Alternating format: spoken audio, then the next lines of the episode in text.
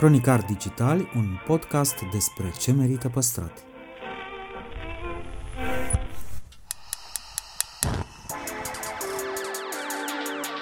De patru ani promovăm patrimoniul în rândul tinerilor, scuturând de praf și prejudecăți interacțiunea cu istoria și cultura. Acum pornim într-o călătorie în timp și spațiu, în căutarea gustului perfect, alături de pasionați de food și profesioniști. Pe chill și fun ca între prieteni. Ascult seria de interviuri Amintiri Gustoase, parte din podcastul Cronicar Digital, moderată de istoricul culinar Cosmin Dragomir, cu episoade noi în fiecare vineri.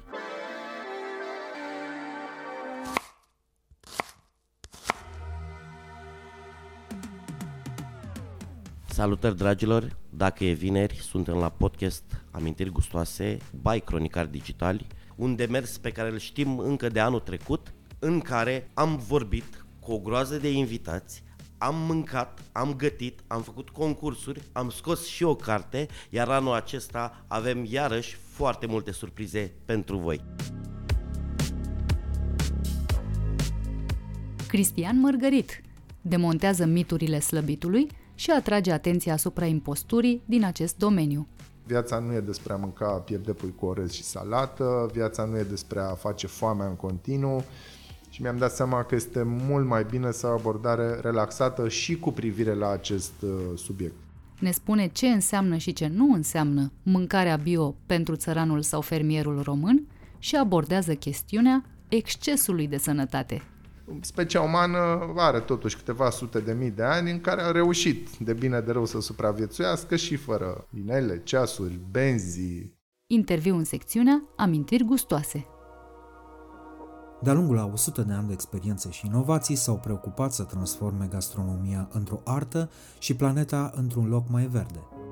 Rubrica Amintiri gustoase este susținută de Electrolux, designed in Sweden.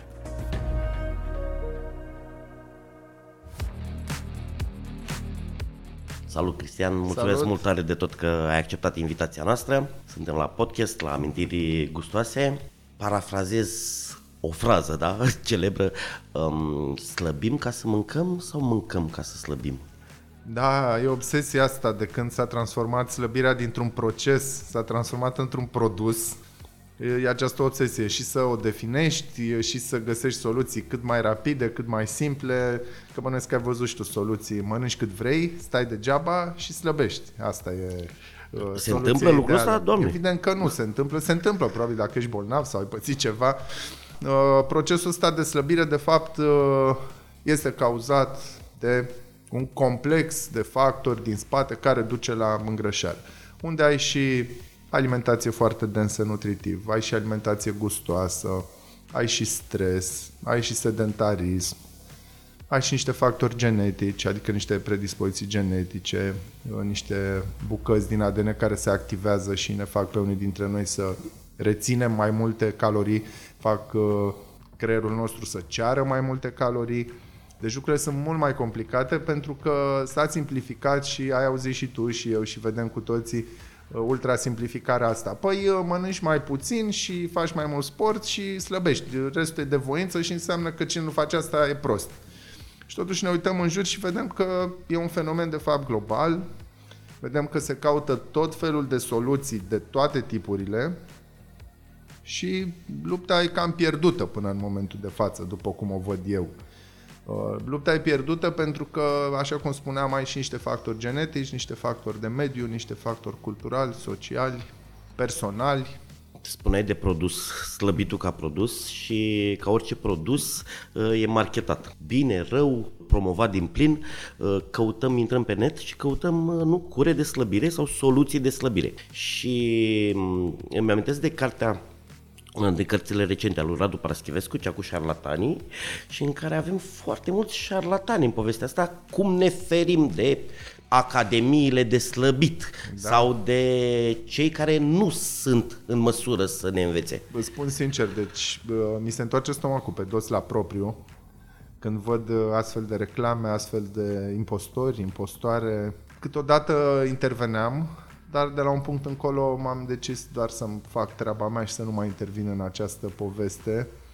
uh, gândindu-mă că salvez eu pe cineva care e mai puțin educat, cred că fiecare este responsabil să judece, să se educe, să decidă și dacă e dispus să-și arunce banii și să-și piardă timpul, na, se fac alegerile astea în toate domeniile, nu doar uh, în domeniul slăbirii. Așa un uh, semn că ceva e neregulă ar fi promisiunea, promisiunea că se întâmplă rapid, promisiunea că se întâmplă fără efort, mesajul foarte, foarte comercial, plin de NLP, plin de zâmbete, plin de uh, mesaje din astea pozitive, așa, și motivaționale, împrumutate, de fapt, din alte domenii, unde totul se poate, unde tu trebuie să-ți depășești limitele. Unde... Deci când vezi o chestie de genul ăsta, e bine să o lași mai moale. Eu, chiar îmi spunea la un moment dat unul dintre oamenii cu care am lucrat de-a lungul timpului, mă rog, de foarte mult timp, încă de când eram la început, și m-a văzut că le spun adevărul. El având experiență deja, făcând foarte mult sport, știa cam cât poți slăbi într-o săptămână, cam ce se întâmplă cum, când apar sărbătorile, cam ce se întâmplă pe măsură ce înaintezi în vârstă, ce se întâmplă când apare un copil, ce se întâmplă când nu dori. Și zice, păi, nu le mai spune adevărul. Minte, minte, spune-le că dau 8. Ei, și după aia îi mai plin cu zăhărelul. Uite, asta se întâmplă foarte des. Sunt oameni plimbați cu zăhărelul, foarte multe poze de before și after false, adică perioada ori e mult mai mare, ori sunt prezentate persoane care au fost slabe toată viața și știm și noi cazuri foarte multe și în media, persoane care au fost slabe toată viața, ocazional s-au îngrășat sau oricum și-au făcut o poză unde arată mai rotunjori sau rotunjoare și după aia spun, a, pe am slăbit 10 kg cu soluția X. Când vezi așa ceva, e bine să faci un pas în spate din punctul meu de vedere. Multe persoane care s-au operat și după aia promovează soluții pentru slăbit. Mă refer la soluție comerciale. Pentru că altfel soluția este de fapt să-ți reorganizezi viața în urma unei decizii pe care o iei. Cum luăm acea decizie? De fapt, cum, uh, cum ne alegem uh, și care ar fi pașii să ne alegem dieta sau stilul de viață care ni se potrivește. Că știu că există toate aceste tratamente, dacă vrei, sau toate aceste metode sunt personalizate funcție de uh, ADN-ul fiecăruia, nu? Da, de asta nu mai vorbim de personalizare, pentru că cele mai multe diete personalizate între ghilimele sunt de fapt date la fel tuturor clienților de către acești oameni. Da, personalizarea dietei în primul rând că durează, deci nu se face de azi pe mâine, nu se face uitându-mă la tine, îți spun ce, ce ar trebui să faci. A, pot să-ți dau în mare niște reguli, uh, pot să aflu despre tine niște lucruri, despre modul tău de viață care să mă ajute să te ajut, să mă ajute să îți creezi de fapt mediul propice pentru reușita unui astfel de program. Deci personalizarea durează. Mulți oameni își imaginează că mă uit la cineva sau că un nutriționist bun înseamnă că se uită la tine și spune ce trebuie să mănânci. Nu are nimeni cum să știe asta. Sunt întrebat de multe ori, dar eu câte calorii ar trebui să mănânc? Nimeni nu știe asta. Poți să faci oricâte calcule. Până nu pui în practică și nu observi ce se întâmplă cu tine, degeaba. Chiar și la sportivi de performanță care au un mod de viață foarte, foarte organizat, uh, regulat, să spunem, mesele, antrenamentele, chiar și acolo avem surprize mari când vedem exact ce se întâmplă. Adică combinăm mai multe metode. O listă de alimente sau o listă de cumpărături se poate transforma într-un meniu și într-un final trebuie să se transforme într-un jurnal de nutriție și pe baza acelui jurnal de nutriție pot să fac o evaluare în primul rând și să încerc să fac niște modificări. Metoda mea este să fac modificările pas cu pas. Adică să identific ce este cel mai dăunător pentru tine, dar și ce este cel mai ușor să aplici și să încep de acolo. Să încep de la 2, 3, 4 reguli simple, de care să te ții o săptămână, două și apoi ușor, ușor să, pe măsură ce tu te adaptezi ca om la nou program, noua viață, să faci mai multe modificări. Deci asta e, după părerea mea, o soluție mult mai bună decât uh, vii și spui uh, de luni, vreau un regim strict, cu gramaje, cu ore, eu o să mănânc la ore fixe, eu o să mănânc la gramaj. Nimeni nu face asta, repet, nici măcar sportivii de performanță. Sunt foarte puțini oameni care transformă dieta într-o obsesie, într-o manie sau obsesie, cum vrei să-i spui, și într-adevăr își cântăresc tot, își măsoară tot, Uh, dar am ajuns cu mulți ani în urmă la concluzia că viața nu e despre asta. Viața nu e despre a mânca piept de pui cu orez și salată, viața nu e despre a face foamea în continuu și mi-am dat seama că este mult mai bine să o abordare relaxată și cu privire la acest uh, subiect. Dar, evident, în lipsă de alte preocupări, mulți oameni se agață de amănuntele astea. Ai văzut și tu acum, toată lumea umblă cu ceasuri, cu pulsul, cu glicemia, cu temperatura dimineața, cu am făcut 1000 de pași, am făcut 1230 de pași. Da, sunt utile până la un punct, repet, sunt utile să te abată de fapt de la viață. Așa cum sunt și filmele, așa cum sunt foarte multe lucruri. Deci în loc să te ocupi de viață, tu te ocupi de calculat, de purtat ceasuri, inele, minute de somn și nu știu ce. Specia umană are totuși câteva sute de mii de ani în care a reușit de bine de rău să supraviețuiască și fără inele, ceasuri, benzi, monitoare, telefoane. Există sănătate fără avocado, chia și goji? Da, normal, normal.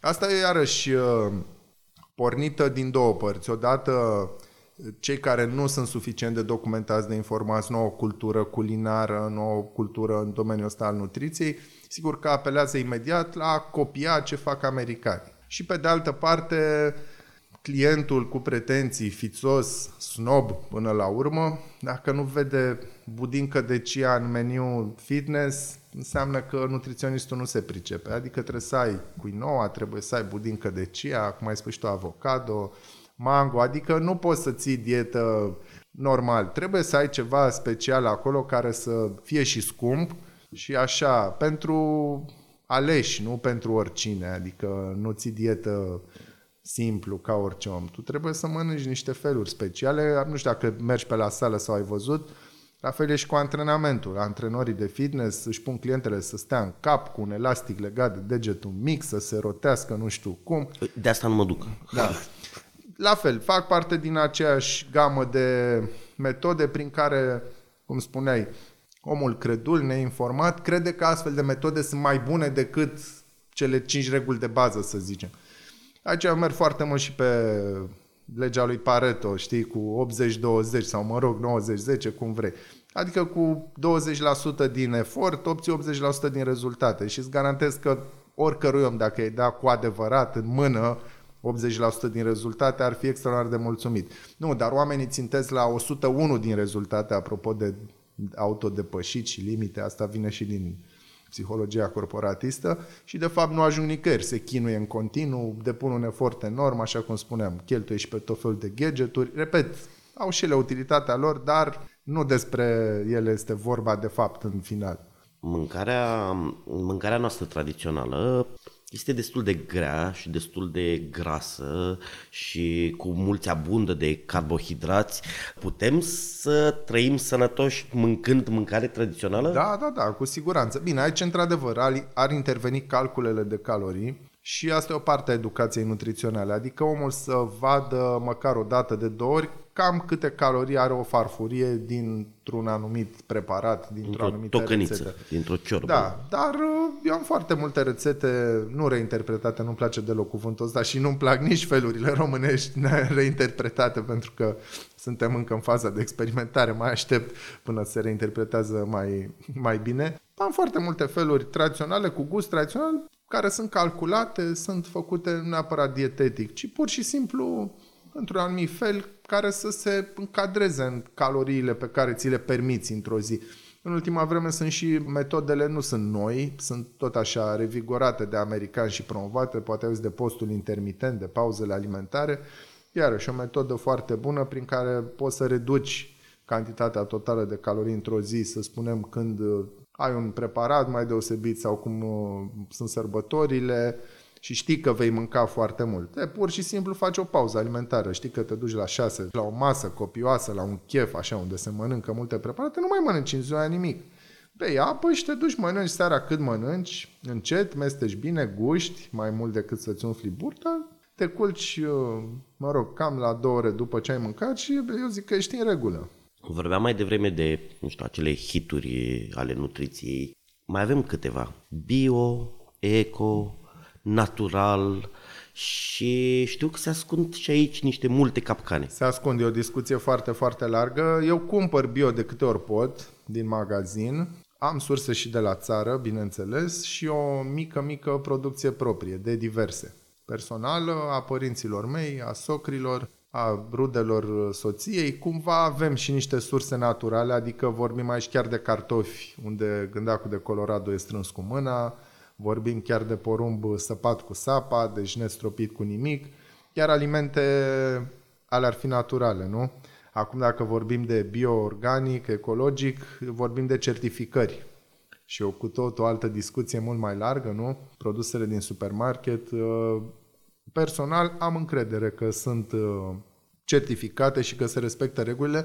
Sigur că oamenii cârcotași spun da, dar uh, uite, am văzut că s-a făcut o retragere sau da, da, dacă pune aia ceva și schimbă eticheta. Evident că sunt posibile și astfel de cazuri, dar per total mâncarea aceea este mai curată decât mâncarea, hai să spunem, obișnuită. Știi că în România n-ai voie să dai în țăranul român, în omul din piață care ți aduce cu truda muncii lui și știm cât de greu se produc alimentele, dar nu știm câte pesticide și câte chimicale e, pun. Am, și știi și tu am, bine. am, am scris-o și am spus-o de câteva ori, e o opinie total nepopulară. Nu e neapărat generală, să ne înțelegem, dar la fel am reticență la tarabă să cumpăr de la cineva de la care nu știu, pentru că am fost acolo, am fost în grădină și l-am întrebat de câte ori ai stropit sau de câte ori stropești și a zis de câte ori e nevoie. Da. Pe mine mă sperie acest de câte ori e nevoie, poate să fie un exces. Asta presupune și o educație, presupune și o răbdare, ar presupune o siguranță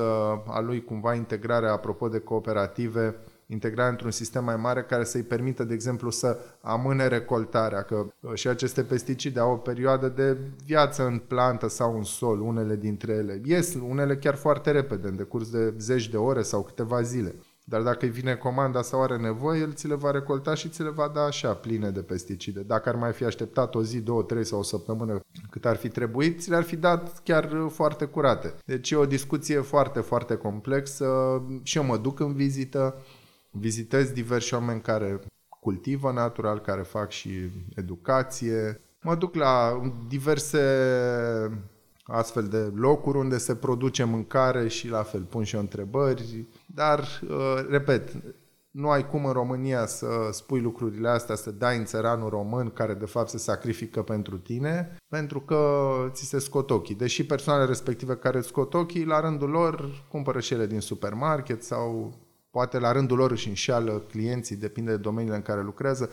Atâta timp cât nu ai standardizare, atâta timp cât nu ai control, nici o siguranță nu poți să ai. Apropo de natural, de bio, ce înseamnă bio? Dacă o găină de la țară a mâncat tot furaje normale sau oile au fost păscute pe marginea autostrăzii, unde ata poluare, sau porcul a mâncat resturile alimentare nu, de la bucătărie cu tot uleiul prăjit și cu toate mizerile. Deci e o discuție destul de, de complexă. Am avut, de exemplu, uite, am și prieteni care cresc uh, după metoda lui George Salatin, de exemplu, și dacă știi pe Vlad Miriță, că crește porci de mangalița și curcan și pui uh, pe pășune, prin pășunare, pasture raised ce citim la americani peste tot și grass fed și nu știu, și chiar așa e. Îi trimiți în pădure la ghindă? Uh, n-are ghinde, dar are cumva o pădure, îi mută, are gărdulețe electrice, deci tot acum. Evident, când vrei să cumperi, trebuie să plătești și prețul pentru chestia asta, că nu poate să crească un porc liber, să alerge toată ziua și să se îngrașe la fel de repede ca unul care stă închis, nu? Există exces de sănătate și aici mă, mă refer la, mai ales la unii oameni, am întâlnit, am văzut și în documentare, nu știu, baby spanac bio, păi mâncăm 6 kg. Da, sunt cam toate plantele conțin toxine. Unele dintre ele conțin pur și simplu datorită metabolismului, altele produc aceste toxine pentru a se apăra, au rol de pesticid, să spunem de insecticid. Alte toxine se produc de-a lungul timpului pe tot acest traseu, poți să le produci în, în bucătărie. Uite, o să dau câteva exemple simple. Spănăcelul, nu, da, dar nu baby spănăcelul, ci spanacul matur, are acid oxalic foarte mult, care e otrăvitor. De asta trebuie opărit și acea apă aruncată. Da, spanacul cu frunze mari. Baby spanacul, deci frunzulițele astea mici, nu atât de mult acid oxalic, e în regulă. Sau banalul păstârnac, de exemplu. Are niște substanțe, psoraleni se numesc, care dau fotosensibilitate, deci nu se mai mănâncă vara. Dar rădăcinoasele, dacă ar trebui să mergem la un principiu de bază, să mănânci local și de sezon. Rădăcinoasele le cam mănânci toamna, iarna, primăvara le cam termini, nu? Și când iese soarele, treci pe frunze, treci pe fructe, adică această sezonalitate îți aduce foarte multe beneficii. Sigur că și la sezonalitate ai niște semne de întrebare și la faptul că toate alimentele trebuie să fie locale, ăsta e al mit că trebuie să mănânci din locul unde ești tu. Știi? Și ne uităm la noi doi, vedem că suntem diferiți așa ca fizionomie, soția mea e blondă, îl mai vedem pe unul care cine știe ce alte gene, de unde suntem noi de fapt, nu? Adică am voie să mănânc o lămâie dacă sunt mai brunet, dar blonzi ăștia care ar proveni mai din nord, nu tipul germanic sau slavic sau celtic, eu știu, eu au voie să mănânce lămâi, că doar nu cresc, nu? În, deci asta e o discuție foarte largă și eu consider că multe dintre alimentele de import sunt potrivite și în dieta noastră. Aș mai aminti aici peștele oceanic, nu? Sursă de omega-3, nu de cocos, adică le mănânci chiar dacă nu cresc în România. Evident, nu reprezintă o parte uriașă, o proporție uriașă din dietă, dar pot fi acolo, nu pățești nimic. Apropo de obsesiile astea, ortorexia obsesia pentru a mânca Sănătos. 100% și, corect. Da, nu pățești nimic, nu friptura, nu citești despre substanțele care se produc atunci când faci o friptură, cauzează cancer și nu mai mănânci niciodată și dacă mănânci o friptură, ce o să cazi imediat lângă masă, răpus de vreo boală? Nu! Corpul nostru are și capacitatea să compenseze aceste substanțe toxice care vin din mediu. Ele vin în permanență, mă rog, aer, apă și mâncare și toate celelalte. Eu zic că dacă mănânci așa la bunul simț, ești în regulă, corpul se descurcă, nu? Apropo de bătrâni, de zonele cu longevitate, ce spuneai de carbohidrați, sunt și zone cu longevitate mare unde se mănâncă mulți carbohidrați, zone cu longevitate mare unde nu se mănâncă, unde se mănâncă și carne, unde nu se mănâncă. Adică nu e o regulă așa universală și toți ar trebui să mâncăm la fel. Apropo de ce spuneai la început, cu ce te simți tu bine? Păi îți spune corpul tău cu ce te simți bine. Dacă ai energie, dacă poți controla apetitul nu? și cum se desfășoară digestia. Sunt trei semne pe care le urmărești și vezi dacă masa respectivă ți-a făcut bine sau nu.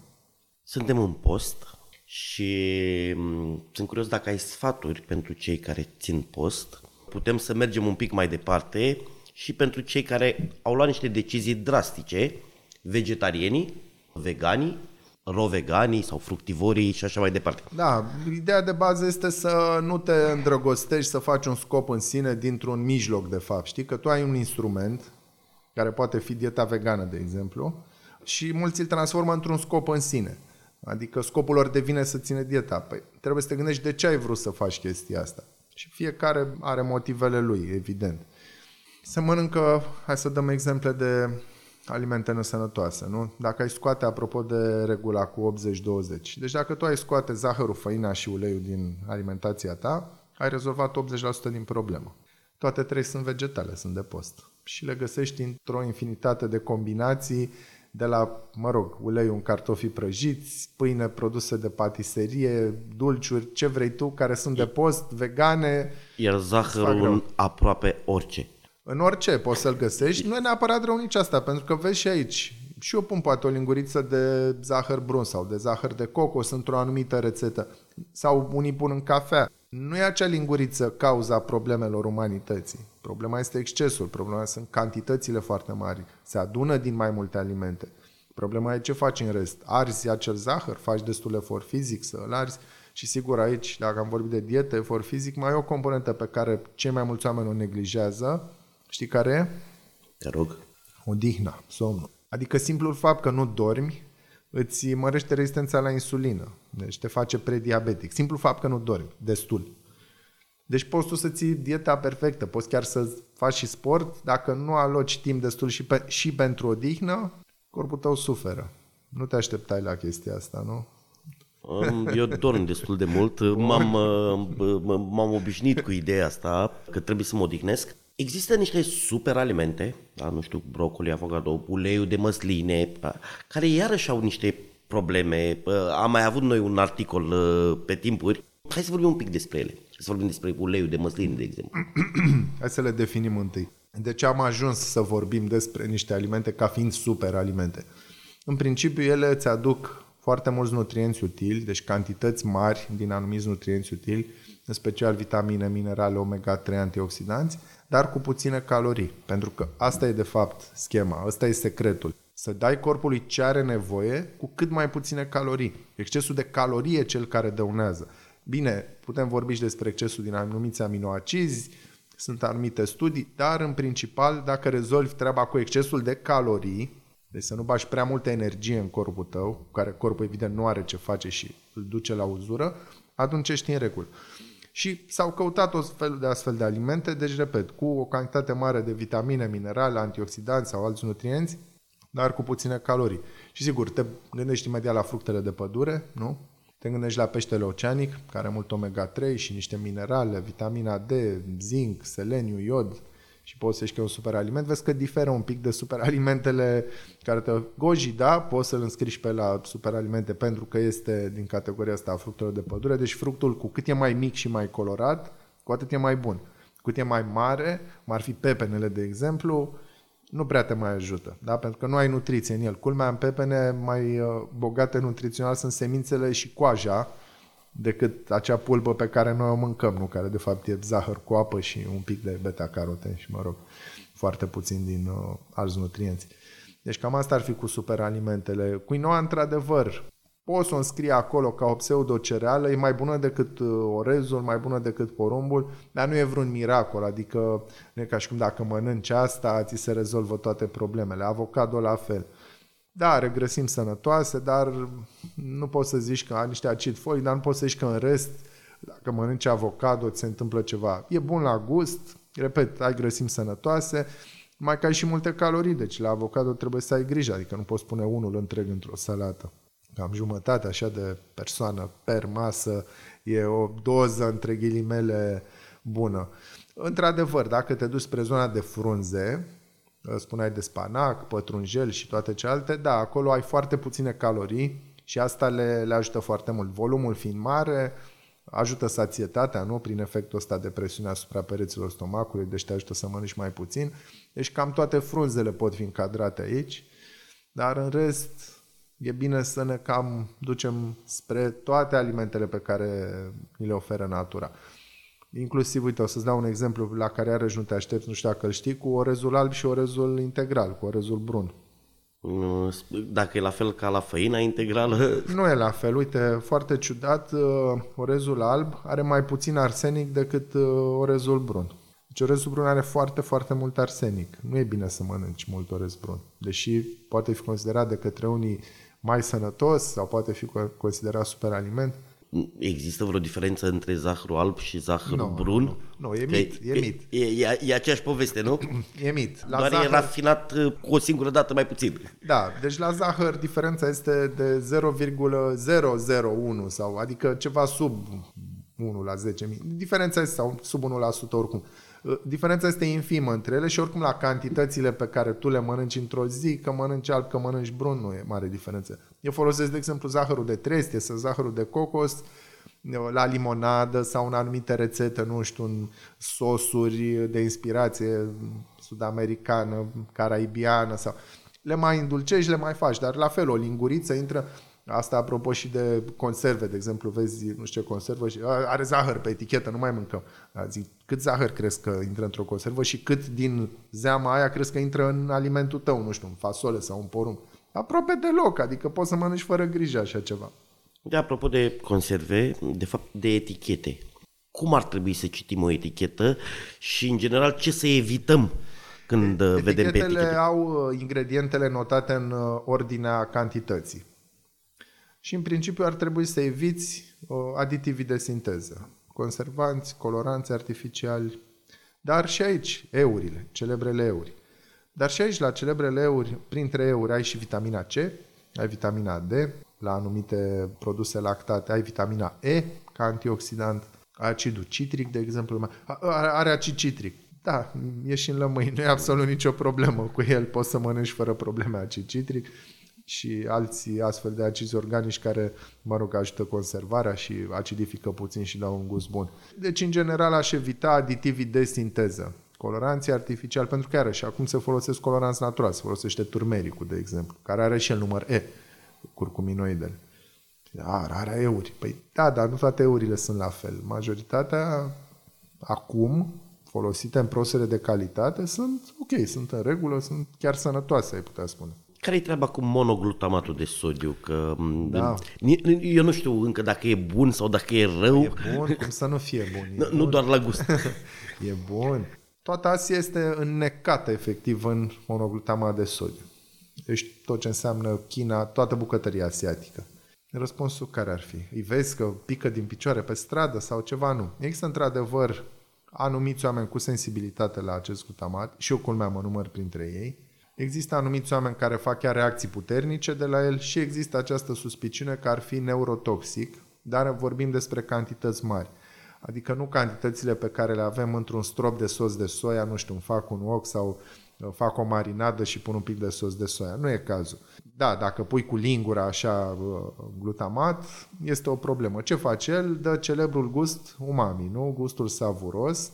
Uh, japonezii au descoperit asta, mă rog, și metoda de a-l rafina, de a-l obține ca o pudră albă ultraconcentrată, pentru că altfel el venea din fermentarea anumitor părți organice, nu ale plantelor, că vorbim de soia, că vorbim de anumite alge, dar acest gust umami obținut din alți aminoacizi și din uh, alte substanțe îl întâlnești în mai toate produsele maturate. Parmezanul, nu?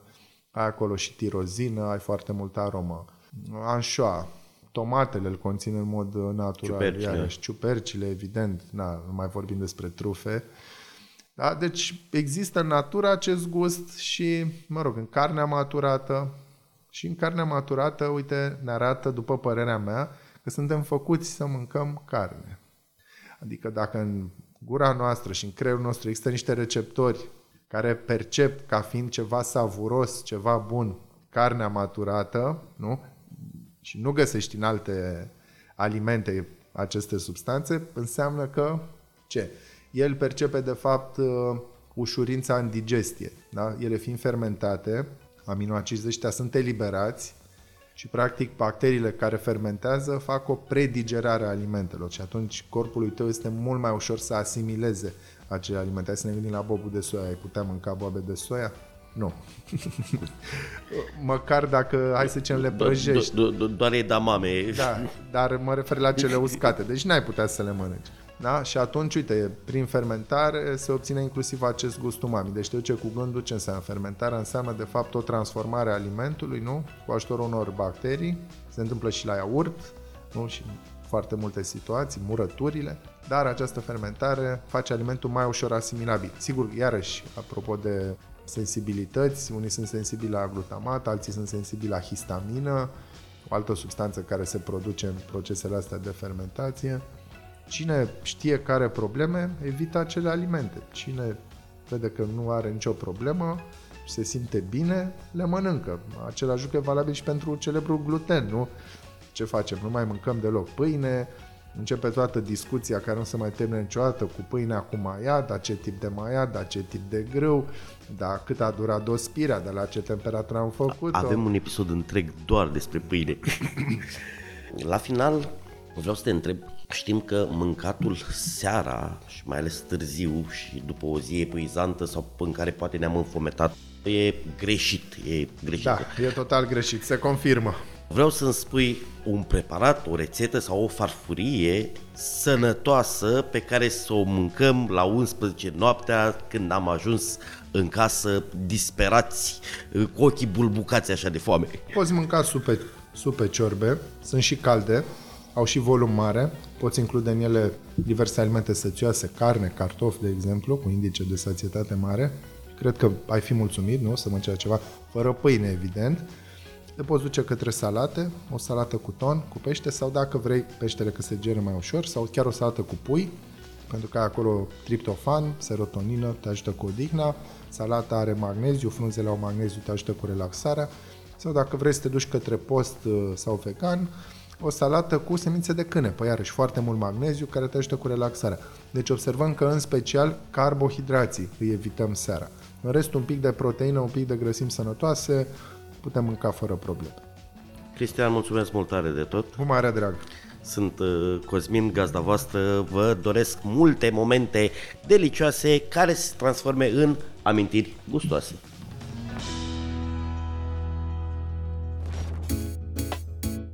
Podcastul Cronicar Digital este susținut de Raiffeisen Bank și Electrolux România. Partenerii proiectului sunt convinși că, prin accesul la educație, cultură și tehnologie, putem deveni cea mai bună versiune a noastră. Give us a bottle of your finest champagne, five shrimp cocktails and some bread for my brother. We have a Dom Perignon 71 at $120. That'll be fine, pal. Cronicar Digital, un podcast despre ce merită păstrat.